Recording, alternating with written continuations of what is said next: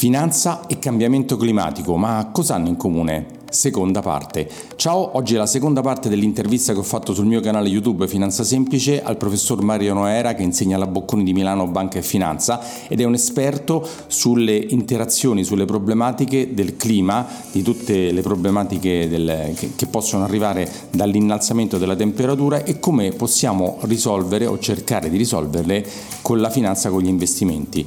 Se vuoi vedere le slide sono molto molto interessanti, vai a vederti l'intervista online sul canale YouTube Finanza Semplice e qui invece puoi sentire l'audio della seconda parte dell'intervista. Come sempre se ti piace questa puntata, se sei nuovo eh, lasciami una, una, recensione, le stellette, un commento, insomma dimmi cosa ne pensi, se sei un vecchio ascoltatore e non hai mai, l'hai mai fatto cosa aspetti. Altro poi eh, io come sai sono un consulente finanziario, se vuoi eh, confrontarti con me, sapere, avere dei consigli su quello che è la tua situazione finanziaria assicurativa, puoi contattarmi su tutti i vari social, su, eh, sul mio um, sito internet alfonsoselva.it c'è un pulsantino per riservare una consulenza con me, su Instagram mi puoi scrivere, mi puoi scrivere a info-alfonsoselva, insomma se ti va puoi contattarmi dovunque.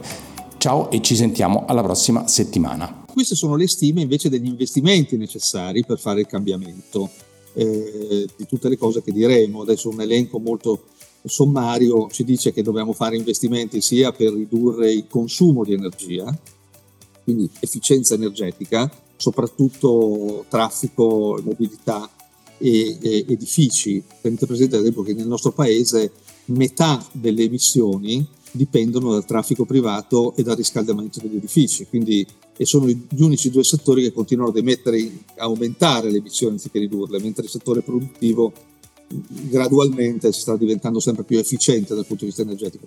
Quindi il primo elemento è eh, essere più efficienti nell'uso dell'energia, ma l'altro è anche produrre energia in maniera che non si creino emissioni, quindi cambiare le fosse, cambiare le fonti eh, con cui si produce energia elettrica da fonti fossili, cioè eh, gas, carbone e petrolio, a fonti cosiddette rinnovabili, che sono, che sono tante, quindi l'energia eolica, il fotovoltaico, quindi l'energia solare stessa, oppure l'energia idroelettrica, oppure ancora l'energia nucleare che dal punto di vista emissivo non ha eh, come dire, eh, controindicazioni perché non produce emissioni, ne ha altri perché poi bisogna smaltire le scorie radioattive, quindi è, è un, anche quello lì un problema complicato. Comunque la produzione di energia non deve mettere, questo, questo è l'altro pezzo importante, quindi ci sono da una parte riuscire a essere efficienti eh, nell'uso di ogni diciamo, kilowattora di, di, di, eh, di, energia che viene usata per produrre o per muoversi o, o anche soltanto per riscaldarsi e l'altra è produrre quell'energia che noi consumiamo in una maniera il più pulita possibile. Quindi uno sforzo molto grosso che richiede investimenti sui due lati, auto elettriche, nuovi sistemi per il riscaldamento, pompe di calore, così via, efficienza energetica. Adesso abbiamo visto il super bonus, no? tutti i cappotti nelle nostre città sono tutte impacchettate. Lì ci sono polemiche e non polemiche, però il fatto è che quella è una strada obbligata, cioè noi dobbiamo consumare meno energia anche su queste, su queste cose.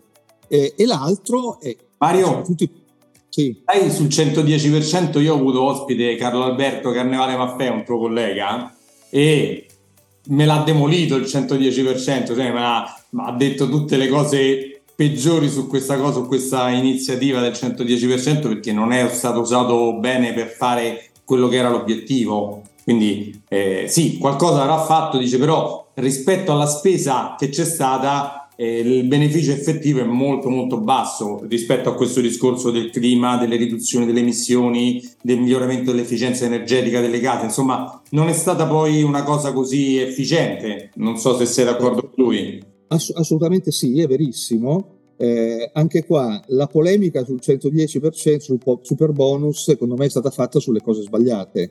Eh, parlo di livello politico, cioè è stato più eh, criticato come meccanismo finanziario che per gli obiettivi che aveva. Secondo me invece è esattamente il contrario, cioè nel senso che eh, eh, nel, nel, è stato poco mirato poteva usa- essere usati molto meglio per ottenere molti più risultati dal punto di vista dell'efficienza energetica, delle emissioni. Si potevano dare incentivi per rendere sostanzialmente autonomi i condomini dal punto di vista energetico. Un condominio potrebbe portare a zero la sua bolletta e autoprodursela con certe tecnologie. Quindi un investimento che si sarebbe ripagato nel, sen- nel tempo e invece è stato mirato soprattutto per dare fiato all'economia e quindi sostanzialmente per incentivare diciamo, il settore delle costruzioni senza avere un'attenzione particolare a, a, ai risultati energetici. Poi è stato fatto anche lì con, una certa, con, una certa, con un certo rigore, più di altri bonus. Eh, dal punto di vista invece del meccanismo finanziario, secondo me è un meccanismo finanziario che magari non sul 110 ma che è inevitabile. Perché se noi dobbiamo in qualche modo in dieci anni eh, rendere efficiente tutto il parco residenziale o buona parte del parco residenziale esistente, non possiamo chiedere ai privati di sopportarne l'onere. Lo Stato deve in qualche modo eh, sussidiare questo, questo sforzo, no? in cambio. E uno dei modi è questo, è quello proprio di consentire dei, dei crediti fiscali e per rendere la cosa più facile, renderli cedibili è eh, un meccanismo efficiente. Poi ripeto, ci vogliono i controlli, ci vuole il rigore, ci vuole tutto. Eh, le cose, come sempre, non basta pensarle, ma bisogna anche gestirle bene.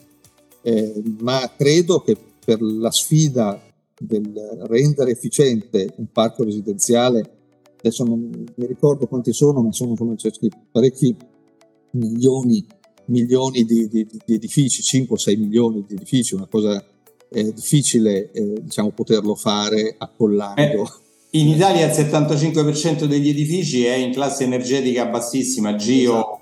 o del genere, perché sono molto molto vecchi, esatto. quindi eh, si dovrebbe spendere tanto, ma si dovrebbe spendere anche bene per avere un ritorno sia discorso di energia e emissioni, sia anche di moltiplicatore sul PIL italiano, perché se lo, se lo fa in un certo modo c'è un effetto molto positivo come l'hanno fatto fino adesso, le evidenze diciamo, contabili dei, dei, dei resoconti non dicono che questi soldi sono stati spesi bene, anzi sono stati molto mandati a pioggia così, anzi sono stati usati più da quelli ricchi che da quelli poveri che ne avevano più bisogno. Diciamo è stata un po' questa cosa, no?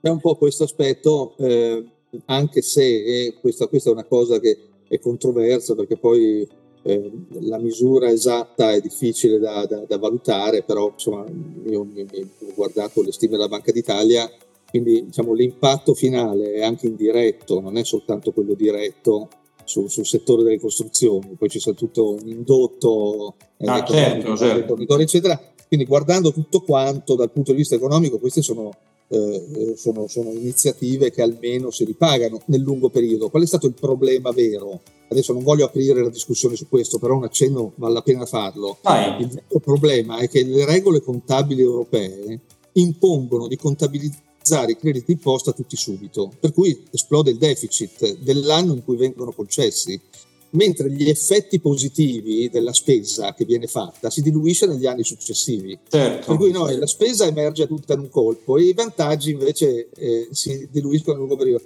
Allora, le regole contabili eh, a cui dobbiamo stare dentro, cioè non esplodere il deficit, hanno imposto al governo di tagliare tutto, ma se lo guardiamo con una logica economica, diciamo, e non contabile, eh, diciamo, il, il, il, il, super bonus avrebbe avuto come minimo effetti di ripagarsi nell'arco di qualche anno, per man mano che quei lavori venivano fatti.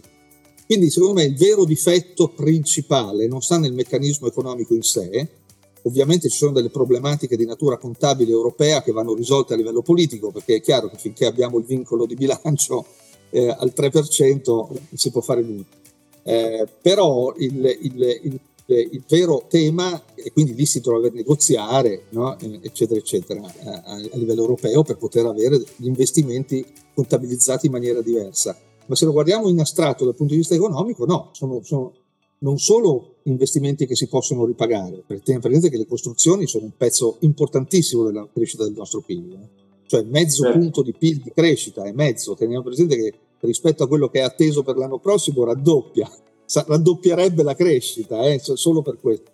Eh, queste sono le stime Banca d'Italia, quindi almeno si ripaga e poi addirittura potrebbe creare più crescita di quella de, delle risorse, quindi più risorse di quelle che assorbe. però ti ripeto, questa è una discussione fra economisti perché ci sono alcuni vincoli che andrebbero rimossi, quelli contabili in parte, e soprattutto eh, come vengono disegnati questi incentivi. È un po', Mario, è un po' roba vostra da professori, da, da, da economisti di alto, di alto, rango, non da... Diciamo da... Eh, sì, è complicato, però ecco la demonizzazione del concetto di super bonus secondo me è sbagliato, va disegnato meglio, eh, ma è uno strumento inevitabile.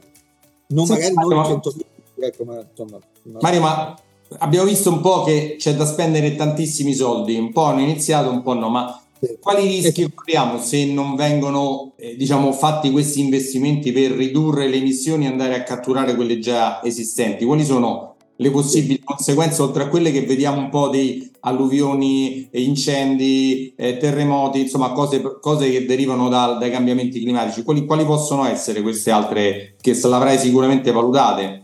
Eh, certo, anzi la cosa più più importante in realtà. Vabbè, questo chiude la questione, eh? vedete adesso in realtà a livello globale, chiudo con questa slide, slide sì. illustra il, eh, fino al 21-22 quali sono l'ammontare in dollari di eh, investimenti che sono stati finanziati eh, di tipo verde, quindi che vanno diciamo a, a questo... 1265 miliardi di dollari. Esattamente eh, la necessità è molto maggiore e ci sono varie stime, ovviamente c'è un range di stime la cui media è di almeno 9.000, 8.900, quindi c'è un gap ancora molto rilevante di finanziamenti che devono essere ridirottati in quella direzione. Questo per darvi l'ordine di grandezza. Eh, alcuni stimano addirittura che debbano essere 12.000 miliardi di dollari, cioè 12 trilioni di dollari, quindi 10 volte tanto quello che si sta spendendo adesso. Quindi insomma lo sforzo di riorientare la finanza è molto importante ed è strategico. Quindi o si danno incentivi alla, alla finanza per andare in quella direzione oppure le risorse che pure esistono, no? perché tenete presente che sono più di 100-150 trilioni eh, di dollari eh, la finanza esistente diciamo, nel mondo. Quindi diciamo, si tratta di riallocarla, non di crearne necessariamente di nuove. Va bene, questo era, ma quello, eh, rispondendo alla tua domanda rispetto al, al, cosa si deve fare, ecco, queste sono, io mostro un'altra slide e la descrivo visto che alcuni non le possono vedere, ehm, eh, e sono le proiezioni che l'ONU sta facendo, eh, o l'IPCC, giusto per l'ONU, questo, questo, questo organismo che ho citato prima, in termini di emissioni e di conseguenze sulla, sulle temperature uno nel caso in cui non si faccia nulla e, e, e c'è quindi una, una, una, un'esplosione di temperature. È quello rosa, diciamo qua, se non viene ah, fatto niente i gradi di, di, aumento sono tra 4,1 e 4,8 gradi.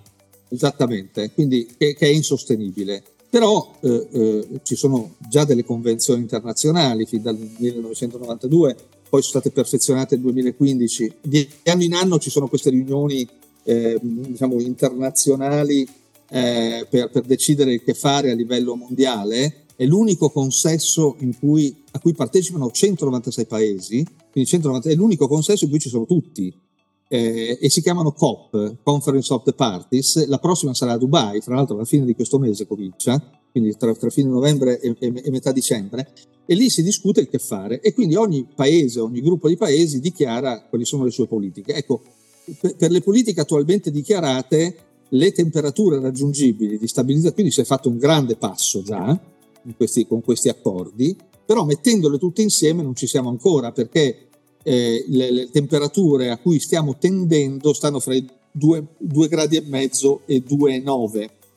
Quindi non i 4, 5, 4 e 8, diciamo se non facessimo niente, però con le politiche attuali non ci siamo ancora perché il limite al quale con gli accordi di Parigi si deve tendere è quello di tenerci al di sotto dei, dei due gradi di riscaldamento rispetto alla media eh, preindustriale, cioè prima del 1850, e invece siamo ancora al doppio, cioè 2,5-3.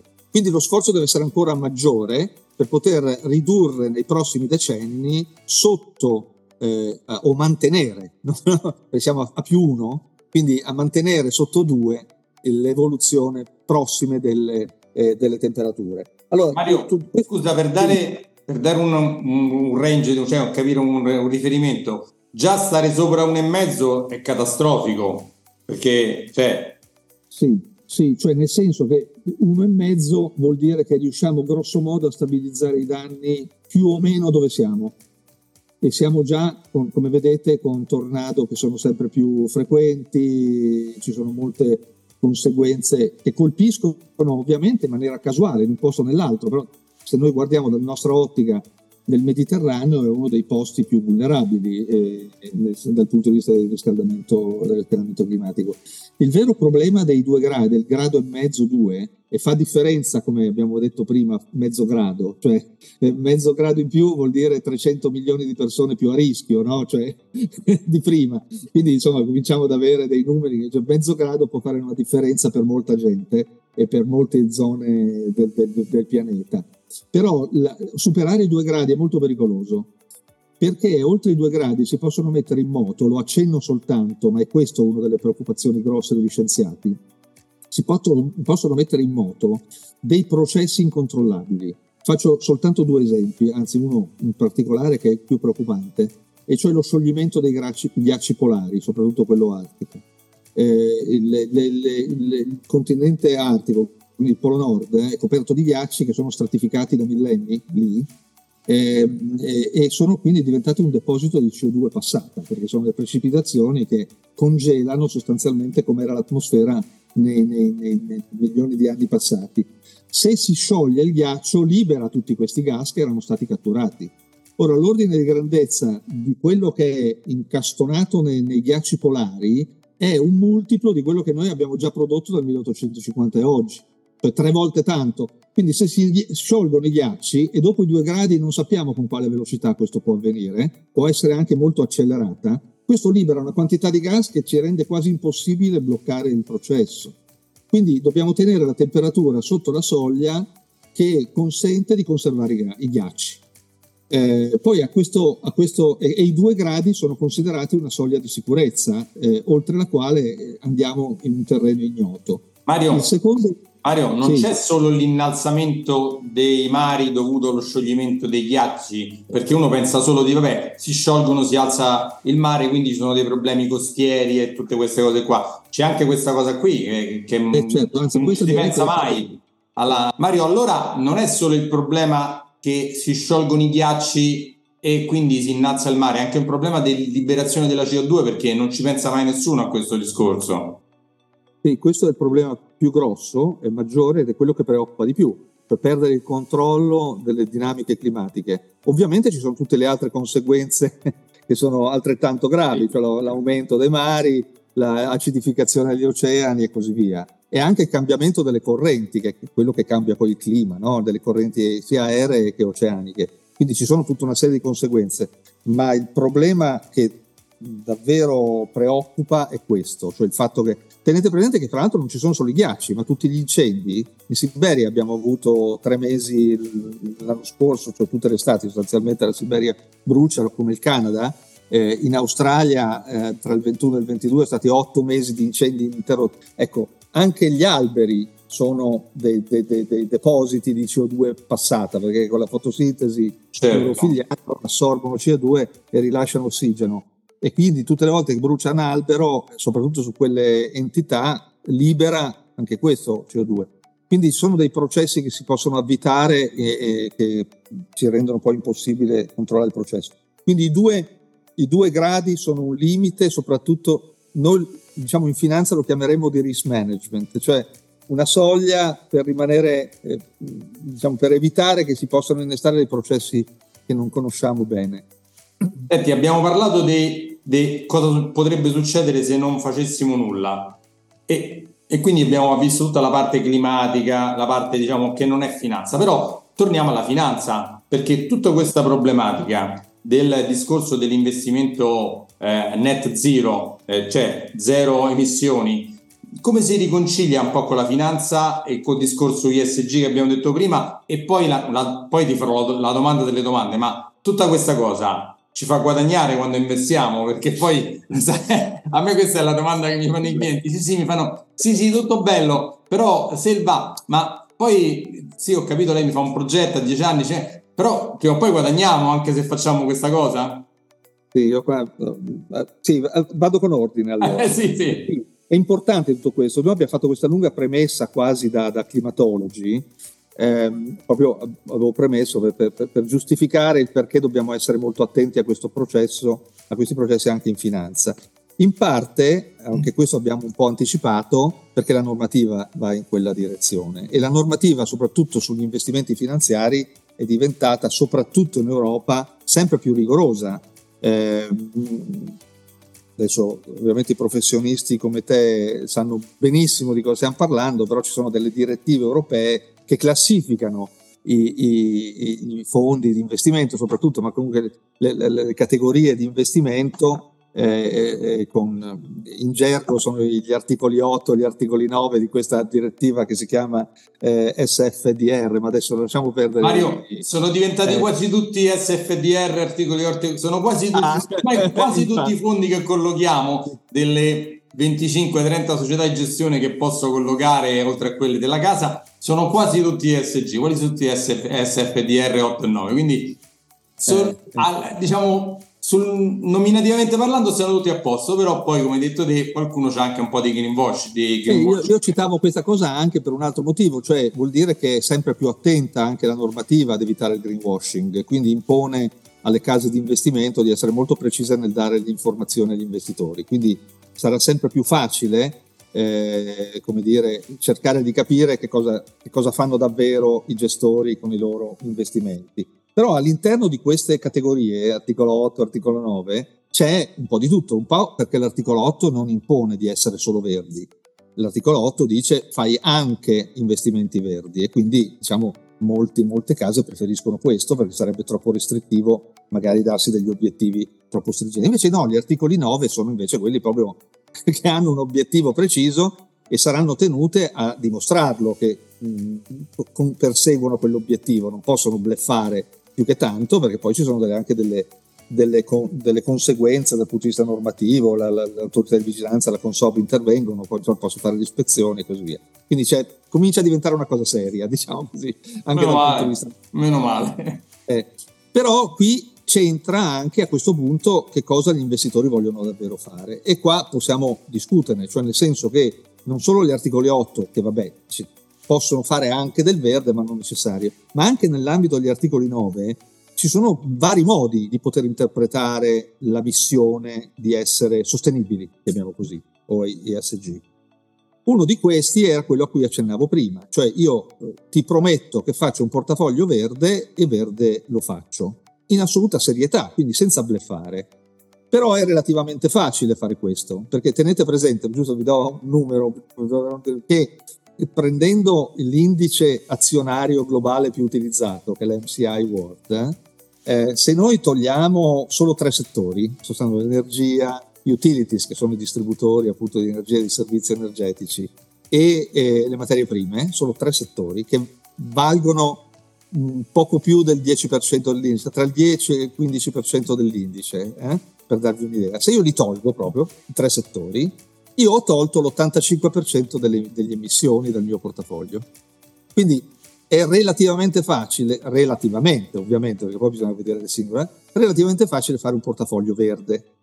Il problema è che quei tre settori sono quelli che poi fanno l'85% delle emissioni e quindi continuano a farle. Quindi ho un impatto zero sul, col mio portafoglio, non ho esercitato nessun effetto vero sulla, eh, sulle emissioni. Diciamo così, mi sento il cuore in pace perché dico non investo in quelle cose che inquinano, però con i miei esatto. soldi non ho nessun potere di invece di influenzare quelle che veramente inquinano e quindi di, di, certo. di andare a incidere. Esatto, che è un principio rispettabile, nel senso che eh, cose che ormai seguono quasi tutti i fondi, poi si toglie il tabacco, certi settori eh, come le, le, armi di distruzione, no? quelle non permesse, cioè sono tutti dei settori che sono già eh, banditi dagli investimenti perché non sono etici sostanzialmente. E quindi dal punto di vista etico diventa un portafoglio, dice io non finanzio qualcosa che considero negativo, io come investitore finale. Quindi l'esclusione è una logica, diciamo, rispettabile, eh,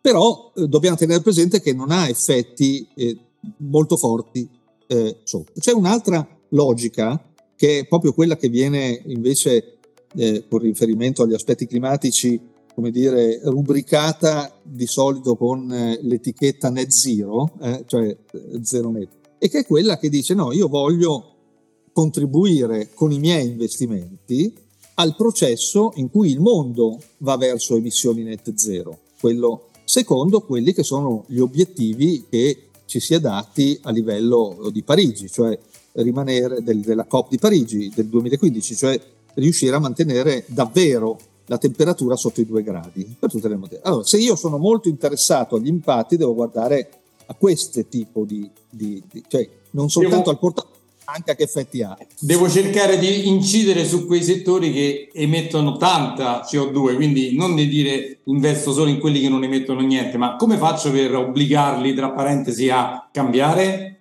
Esattamente. E qui in realtà l'industria si è molto evoluta negli ultimi anni, nel senso che ci sono dei servizi, uno che si chiama science based, cioè basato sulla scienza, cioè, eh, che fa un lavoro per conto dei gestori, che è quello di aiutare le imprese quotate a mettere a punto dei piani industriali, diremmo noi con il nostro gergo, no? dei piani industriali di decarbonizzazione eh, che sono eh, per, estesi nei prossimi 10-20 anni quindi, e che sono compatibili con gli obiettivi di Parigi, loro li aiutano a farli, li certificano e li monitorano e mantengono nell'universo investibile, cioè tutte le imprese quotate che seguono quel programma, quindi che hanno gli obiettivi e che poi sono coerenti. Se sgarrano, vengono tirate fuori dall'obiettivo. Quindi il gestore ha a disposizione comunque un database, una, una, una, un universo investibile in cui selezionare delle imprese anche, come dicevi tu giustamente, che sono attualmente molto emissive.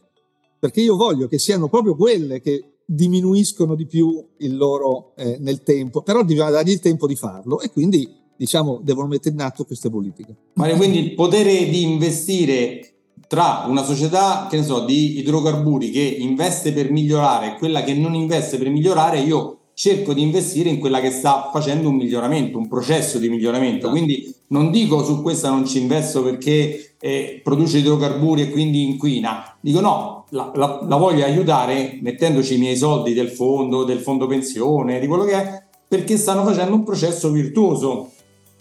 Esattamente, esattamente, con l'obiettivo di arrivare a zero nel 2050, quindi coerenti con gli obiettivi internazionali, eh? cioè non, non, basta un generico, devono essere piani che sono mirati a quelli.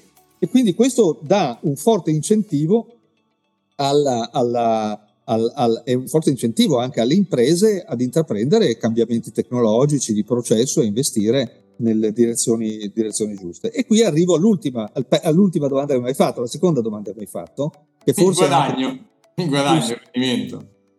Eh, come tutti gli investimenti finanziari, per qualunque investitore, istituzionale o privato che sia, la dimensione da tenere presente è sempre quella del rapporto rendimento-rischio, eh, non soltanto, non esiste la scommessa pura che da sempre, lo sappiamo, insomma, eh, sappiamo che ci sono alcuni trucchi eh, per rendere più profittevole e minore il rischio, quindi il lungo periodo, la diversificazione, cioè che sono le cose che voi professionisti ci predicate continuamente, giustamente anche perché questi sono gli unici antidoti. Però l'idea, sempre in un'ottica almeno di medio periodo, nell'ottica rendimento rischio, secondo me è promettente. Cioè questi, questo tipo di investimenti, per le ragioni che abbiamo detto prima, intanto affrontano anche dei rischi che non sempre vengono incorporati nelle considerazioni. Quindi fare, investire in un, in un, in un fondo, in un portafoglio net zero, vuol dire in un qualche modo selezionare delle imprese o dei settori che sono meno esposti a quei rischi perché si stanno attrezzando e quindi già perché i rischi, attenzione, eh, anche qui non, ho saltato un pezzo della risposta alla tua domanda precedente, e cioè i rischi non sono soltanto quelli emergenziali, cioè arriva l'alluvione, si scatena il tornado e distrugge il capannone, per dare un'idea.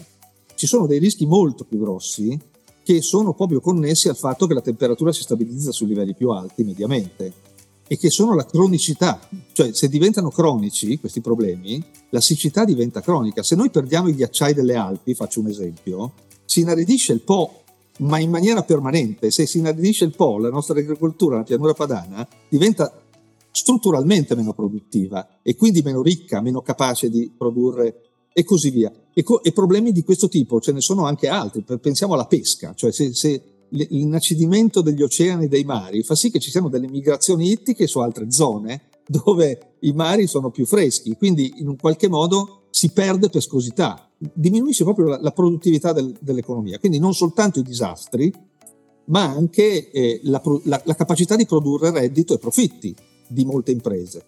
Quindi ci sono i rischi del fatto che se io faccio un'impresa sul greto di un fiume, arriva l'alluvione, me la distrugge e quel valore cui investito diventa zero istantaneamente. Ma c'è anche il problema di alcuni settori che produrranno sempre meno profitti nel futuro. Terzo livello di rischio è quello per cui i mercati finanziari, e noi lo sappiamo tutti molto bene per esperienza, guardano avanti e quindi non aspettano che questi fenomeni si realizzino, li anticipano.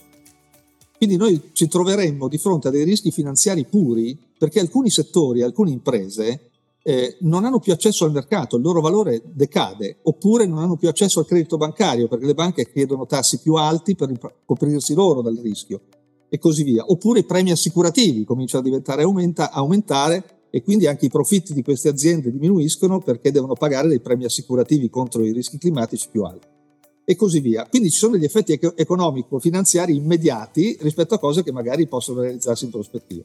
Mario, Quindi, che poi sono, sono, queste cose che hai detto che sembrano secondarie, sono quelle che invece sono principali per le aziende perché le fanno muovere, perché dicono non è solo una cosa ideologica, ma se io non faccio questo nel futuro guadagnerò di meno, andrò in perdita perché non avrò tante cose che mi, mi aiutano alla produzione e quindi è, ha molto anche questo quello che le fa investire, dico bene? Esattamente, e questo è il processo virtuoso che la finanza mette in, mette in funzione. Però per un investitore deve stare anche attento a non mantenere posizionamenti su settori poi, o su imprese che poi magari possono perdere valore subitaneamente o perché sono esposte a un evento climatico o perché la finanza semplicemente le disintermedia. cioè a un certo punto si decide che la profittabilità di quell'impresa è meno promettente quindi si sposta su altro, no? E, e, il valore decade subito, quindi diventa un rischio finanziario vero e proprio, no?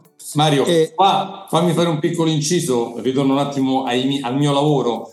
E l'invito è di non cercare di selezionare la singola impresa, la singola azienda, perché tu, singolo investitore, neanche io per carità, so eventualmente cosa sta facendo, qual è la storia e qual è il futuro di questa azienda. Mentre invece un gestore che diversifica, ha un fondo con tante aziende, quindi prima di investire in quell'azienda va a fare tutto un sistema di andare a vedere cosa sta facendo, quali sono i suoi piani per il futuro. E se quell'azienda, come hai detto tu giustamente, il futuro non sarà roseo, disinveste, non ci investe, ma tu da singolo risparmiatore che pensi che perché la conosci, perché consumi quella cosa sua o perché ha un nome eh, famoso e dici ah ma tanto questa sarà sempre perfetta, magari ti potresti trovare in mano una nazione di un'azienda o anche un titolo di Stato, un, un, un titolo obbligazionario emesso da un'azienda, perché non solo gli stati emettono i titoli, che perde valore. Tu dici, ma perché sta perdendo valore? È per quello che hai detto adesso tu, no? Quindi eh, il discorso è non fare da soli,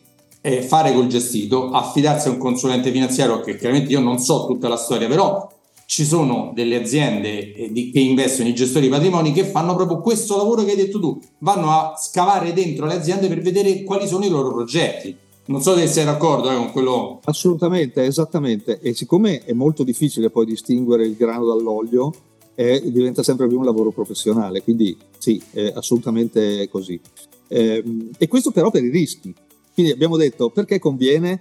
Perché abbatte certi rischi o ci difende da certi rischi, ma poi va anche più redittivo, perché abbiamo detto che siamo, al, a, a, diciamo alla vigilia, anzi è in corso, non siamo alla vigilia, è già in corso, una rivoluzione tecnologica, ma dell'ordine di grandezza di quando siamo part- passati dal cavallo alla macchina a vapore e all'elettrificazione di tutte le case, eh? cioè un ordine di grandezza enorme di, di, di, della rivoluzione che ci aspetta. Quindi ci sono delle tecnologie cre- emergenti che non solo sono embrionali, ma che sono, avranno sempre delle applicazioni di massa, di grandissima scala, e che quindi saranno anche molto redditive. Quindi non soltanto la ricerca nelle nuove tecnologie, ma anche quelle che vengono implementate. Diciamo, cioè, ad esempio, ci sono dei piani di elettrificazione del paese in Italia enorme, cioè Terna li sta facendo per esempio, quindi sono già in atto enormi per adeguare la nostra infrastruttura a quello che sarà necessario. Quindi non solo investimenti, ma anche diciamo, eh, eh, redditività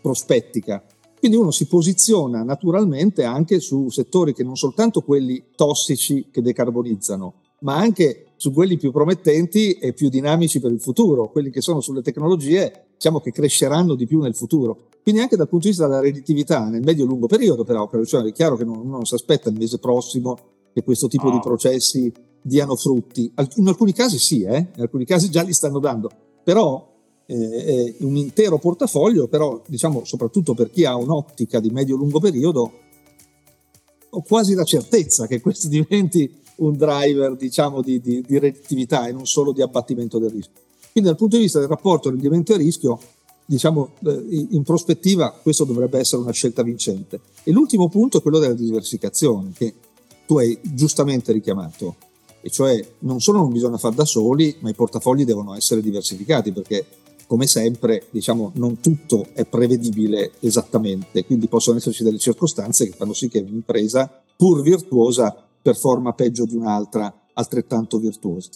E questo, eh, secondo me, è abbastanza importante perché la diversificazione rimane un criterio, non solo diversificazione nell'ambito del net zero, ma se uno prende anche il net zero da solo e lo mette per prudenza in un portafoglio più grande dove ci sono anche investimenti tradizionali, per definizione questo attutisce il rischio dell'intero portafoglio. No? Quindi secondo me anche se uno non vuole dislocarsi totalmente su questi investimenti può beneficiarne per questo, perché mette al sicuro almeno una parte, una parte del, del, del, suo patrimonio, anche se ha un'idea di disintossicarlo per gradi. Ecco, questo vuol dire. Perfetto. Senti, c'è qualche domanda che non ti ho fatto su questo argomento che magari vuoi metterci il punto o pensi di aver chiarito un po' tutto quanto? Guarda, io cioè, qua eh, ti dico, eh, io affronto questa cosa soprattutto dal punto di vista tecnico e anzi ti ringrazio molto di questa occasione perché diciamo, non è così frequente la possibilità di parlarne, diciamo se ne parla magari fra professionisti quando c'è da sviluppare o approfondire un certo portafoglio e così via, però parlarne al grande pubblico è difficile, non, non ci sono tante occasioni eh, come questa, quindi io ti ringrazio. Però voglio dire una cosa importante, e cioè che la finanza, soprattutto dopo la crisi del 2007-2008, e questa di solito è la conclusione che faccio anche durante i miei, i miei interventi pubblici, eh, diciamo con audience professionale, eh, eh, di solito si è, si è meritata una, una, una cattiva reputazione, perché la finanza è sempre stata percepita parlo della grande finanza, delle banche d'affari e così via, come autoreferenziale, molto diciamo, spregiudicata, avida. avida e così via. Ecco, questa è la grande occasione in cui la finanza può riscattarsi, perché mai come oggi, diciamo, il valore degli investimenti tenderà a ricongiungersi anche con i valori etici e questa è una cosa da non trascurare, secondo me nel fatto che la finanza per una volta può diventare utile per, per, per, per il benessere dell'umanità. Grazie, meno male, almeno il mio lavoro non viene visto solo come quello che investe per guadagnare e basta, ma anche come una cosa che migliorerà la, la nostra società. Grazie di questa, di questa dichiarazione, Mario, grazie molte. Volevo farti un invito, se sei arrivato fino a qua, complimenti perché queste informazioni sono importantissime per capire come puoi fare per investire i tuoi soldi.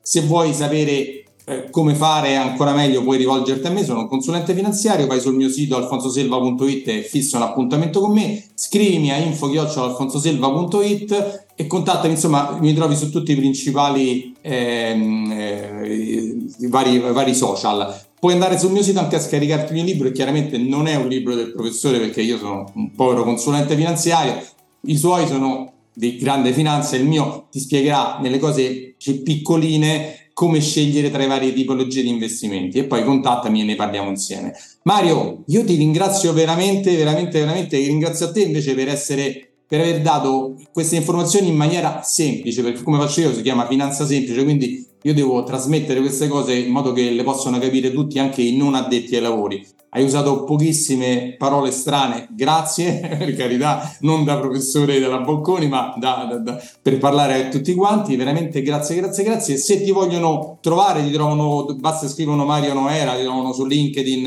eh, da, tutte le parti, io ho scritto il tuo nome, è venuto fuori di tutto di più, quindi chi vorrà contattarti per avere altre informazioni su questo campo specifico che è il suo, banca e finanza con eh, diciamo, il clima, contattatelo. Su di me invece quell'altro è il mio lavoro e quell'altra cosa. Grazie ancora Mario e buon Grazie. lavoro. Grazie ancora a te Alfonso e un saluto a tutti e un ringraziamento anche a tutti per l'attenzione. Grazie, alla prossima. Se sei arrivato fin qui, i miei complimenti perché hai aumentato tantissimo la tua cultura finanziaria. Se hai bisogno di una consulenza mi puoi contattare andando sul sito alfonsoselva.it scrivendomi a info-alfonsoselva.it e avrai la possibilità di fissare una consulenza con me gratuita di una mezz'oretta. Poi non ti scordare che sempre andando sul mio sito alfonsoselva.it puoi scaricarti il mio libro Come investire i tuoi soldi senza sbagliare, una guida agile e utile per capire le basi dell'investimento. Se ti è piaciuto il podcast o questo video, perché è anche un video, ti invito a lasciare dei like, a lasciare un commento. Se sei su un podcast su Spreaker, Spotify, Apple Podcast, lascia un like, una stellina. Se sei qui su YouTube, iscriviti e lascia anche un commento e chiedimi qualsiasi cosa se non sono stato abbastanza chiaro. Ciao e ci sentiamo alla prossima. Alfonso Selva, sono un consulente finanziario iscritto al Labo e faccio questo lavoro dal 1994. Lavoro per una grande banca a livello nazionale e mi occupo di banca, credito, investimenti e assicurazioni. Su questo podcast, video podcast, trovi dei miei monologhi di storie di investimento e interviste a personaggi molto molto interessanti in tutti i campi, sempre nell'ambito finanziario economico. Ciao e ci sentiamo alla prossima.